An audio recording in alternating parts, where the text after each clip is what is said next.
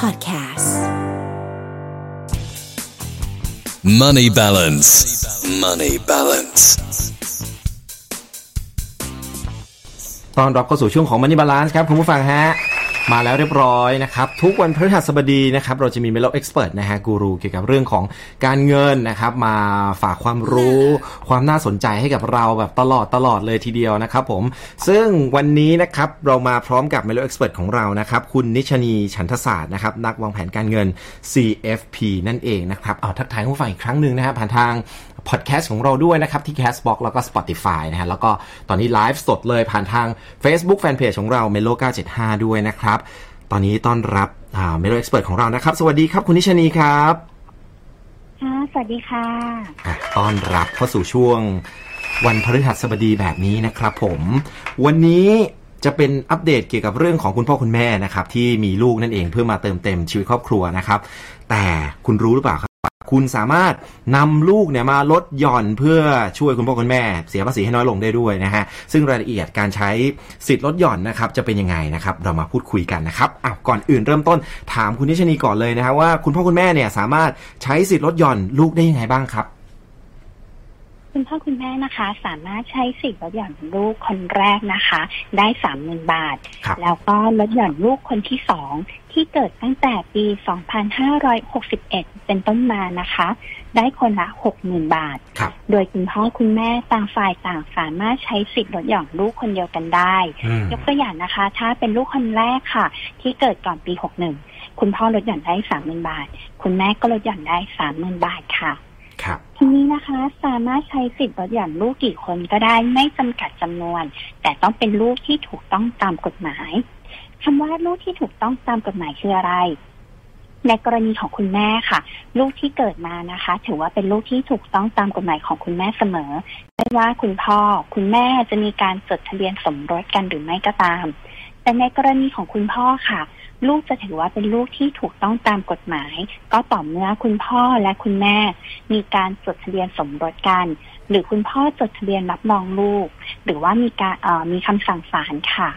ทีนี้การใช้สิทธิ์ลดหย่อนลูกนะคะ สามารถใช้สิทธิ์ในปีภาษีนั้นได้เลย แม้ว่าลูกจะเกิดระหว่างปีภาษีก็ตาม ยกตัวอย่างลูกเกิดวันที่31ธันวาคม ก็สามารถนำลูกมาลดหย่อนภาษีได้เลยนะคะ อืมนะครับนะก็ใช้สิทธิ์ได้นะ คนแรกสามหมื่นคนที่สองหกหมื่นนะครับ แต่ว่าก็ต้อง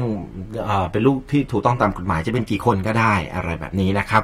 อันนี้เป็นคำถามที่หลายคนอยากรู้เหมือนกัน ก็เป็นความรู้ใหม่ของผมเหมือนกันนะครับและในกรณีที่ เป็นลูกแฝดล่ะครับ ลูกแฝดเราจะใช้เอ่อสิทธิในการลดหย่อนยังไงได้บ้างฮะขอพูดกรณีที่ลูกแฝดที่เกิดตั้งแต่ปี 2561 เป็นต้นมานะคะครับอย่างกรณีถ้าเป็นเอ่อลูกแฝดทองแรกเลย คนที่ค่ะสามารถใช้สิทธิ์ลดหย่อนได้สามหมื่นบาทครับส่วนแฝดคนน้องค่ะ สามารถใช้สิทธิ์ลดหย่อนได้หกหมื่นบาท แต่ถ้าเกิดว่าเป็นแฝดท้องสองเป็นต้นไปค่ะ จะสามารถใช้สิทธิ์ลดหย่อนลูกได้คนละหกหมื่นบาท อืม ก็คือก็คือจะต้องมีลูกแฝดอีกรอบหนึ่งใช่ไหมฮะอ่าก็ถ้ายกตัวอย่างให้เห็นภาพมากขึ้นค่ะสมมติว่า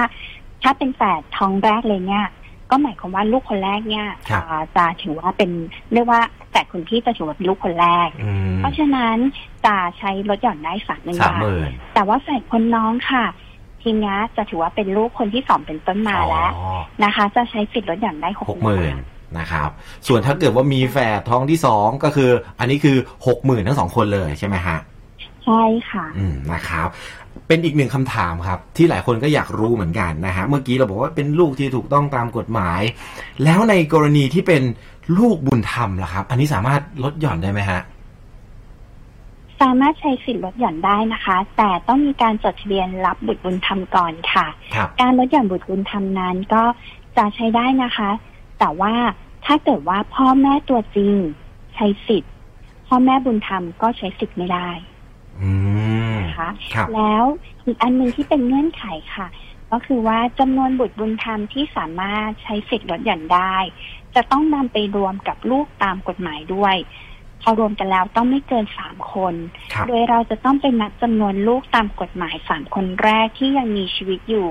เรียงตามลำดับอายุสูงสุดของลูก ซึ่งนับรวมลูกที่ไม่อยู่ในเกณฑ์ที่ได้รับหย่อนลดหย่อนด้วย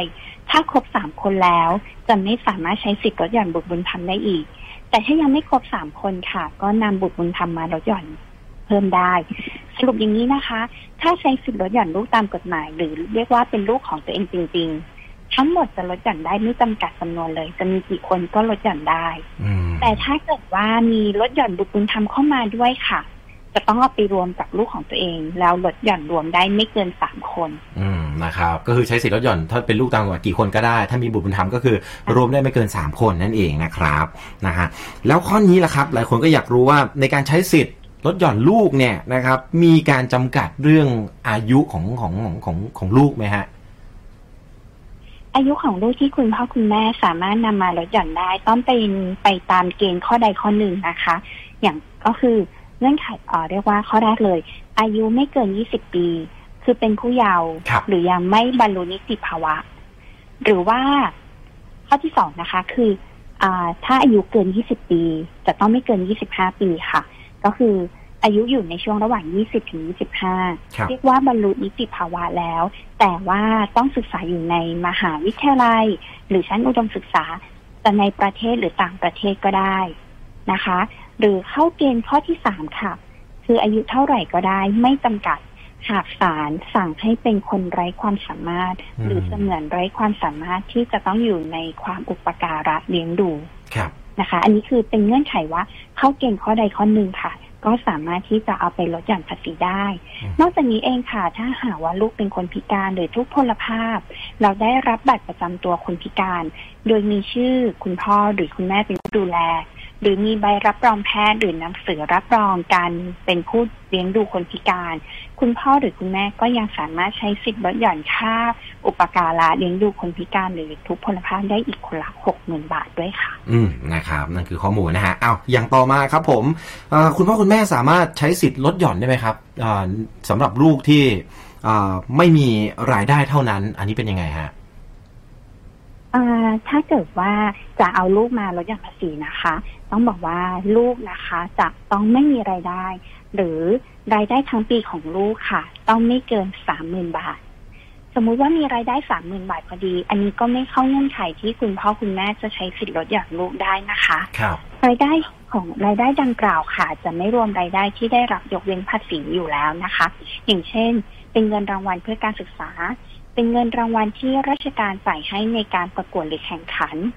อันนี้จะไม่ได้เข้ามาถูกนับรวมว่าเกินสามหมื่นหรือไม่นะคะ นอกจากนี้เองหากลูกยังไม่ได้บรรลุนิติภาวะ แล้วมีแบบอ่าคุณพ่อคุณแม่ลงทุนให้หรือว่าครับมีการลงทุนในชื่อของลูก แล้วมีเงินปันผลที่ได้รับออกมากฎหมายจะให้ถือว่าเป็นเงินได้ของคุณพ่อคุณแม่อืมแม้ว่าลูกจะได้ปันผลเกินสามหมื่นบาท คุณพ่อคุณแม่ก็ยังใช้สิทธิ์ลดหย่อนลูกได้อยู่ดีนะคะ อืมครับ แล้วนอกจากเรื่องของอายุของบุตรหลานของคุณนะครับ เรื่องของรายได้ของลูกที่เราพูดไปเมื่อกี้นะครับ แล้วยังมีเงื่อนไขอย่างอื่นอีกไหมครับ ในการใช้สิทธิ์ลดหย่อนบุตรหลานฮะจะมีอีกเงื่อนไขค่ะ คือเรียกว่าเป็นเงื่อนไขของถิ่นที่อยู่ค่ะ ก็คือว่าลูกหรือคุณพ่อคุณแม่ที่จะใช้สิทธิ์ลดหย่อน เรียกว่าฝ่ายใดฝ่ายหนึ่งต้องอยู่ในประเทศไทย ยกตัวอย่างแบบนี้นะคะ หากคุณพ่อคุณแม่ไม่ได้อยู่ในประเทศไทย อ่า สมมติทำงานอยู่ครับต่างประเทศครับจะใช้สิทธิ์ลดหย่อนได้เฉพาะลูกที่อยู่ในประเทศไทยเท่านั้น หรือในทางกลับกันค่ะ สมมุติว่าลูกศึกษาอยู่ต่างประเทศ คุณพ่อคุณแม่จะต้องอยู่ในประเทศไทย จึงจะสามารถใช้สิทธิ์ลดหย่อนลูกได้อืม แต่ก็มีกรณีที่ยกเว้นนะคะสำหรับคุณพ่อหรือคุณแม่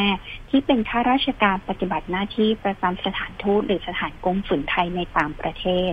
อันนี้ค่ะ คุณพ่อคุณแม่สามารถใช้สิทธิ์ลดหย่อนลูกได้ ไม่ว่าลูกจะอยู่ในประเทศไทยหรือไม่ก็ตาม ครับทีนี้การจะดูค่ะว่า เป็นผู้อยู่ในประเทศไทยหรือไม่ ให้ดูว่าปีภาษีนั้นอยู่ในประเทศไทยถึง 180 วันไหม โดยไม่จำเป็นต้องต่อเนื่องกัน ถ้าไม่ถึง 180 วันจะไม่ได้ถือว่าเป็นผู้อยู่ในประเทศไทยค่ะ อันนี้นะคะก็ต้องบอกค่ะว่า คุณพ่อคุณแม่ที่มีลูกพอถึงเวลายื่นแบบภาษีเงินได้ประจำปี ก็ให้ลองดูค่ะ ซึ่งเราสามารถที่จะนำค่าลดหย่อนลูกมาลดหย่อนภาษีได้ แต่ทั้งนี้ทั้งนั้นก็อย่าลืมตรวจสอบเกณฑ์เงื่อนไขของลูกที่สามารถใช้สิทธิ์ลดหย่อนได้นะคะ อืมนะครับอ่าวันนี้เป็นประโยชน์นะครับ เชื่อว่าหลายคนน่าจะได้ใช้ประโยชน์กันเลยโดยเฉพาะคุณพ่อคุณแม่นะครับ บางทีลืมไปนะครับคุณนิชนีครับ บางคนมีบุตรหลานก็เออ จริง ๆ แล้วเราก็สามารถใช้สิทธิ์ประโยชน์สิทธิของเราในการลดหย่อนภาษีได้นะฮะสำหรับลูกหลานด้วยนะครับตรงนี้ทิ้งท้ายคุณนิชนีอยากจะฝากอะไรถึงคุณพ่อคุณแม่ไหมฮะที่มีบุตรหลานแล้วก็กำลังวางแผนเรื่องการเสียภาษีฮะ ก็ให้ลองดูนะคะว่าเอ่อเงินว่าเราเนี่ยมีลูกเนี่ยนะคะครับแล้วลูกเนี่ยเข้าเกณฑ์เงื่อนไขในการที่จะใช้สิทธิลดหย่อนภาษีไหมก็เรียกว่าเป็นสิทธิที่เราอืมสามารถที่จะสามารถที่จะเอาลูกมาลดหย่อน ก็ช่วยที่จะทำให้เราค่ะ เสียภาษีน้อยลงได้ ทีนี้สำหรับคุณพ่อคุณแม่ที่กำลังวางแผนค่ะว่าครับคือยังไม่ได้มีลูกแต่กำลังวางแผนอยู่ว่าเออจะมีลูกไหมก็ลองคำนวณดูนะคะว่าอ่า ถ้าเกิดว่าการที่จะมีลูกก็ต้องลองคำนวณในเรื่องของค่าใช้จ่ายแหละว่าเอ่อจะมีความพร้อมมากน้อยแค่ไหนนะคะ ในเรื่องของค่าค่าใช้จ่ายในการศึกษาด้วยอืมอันนี้ก็เป็นอะไรที่เราก็ต้อง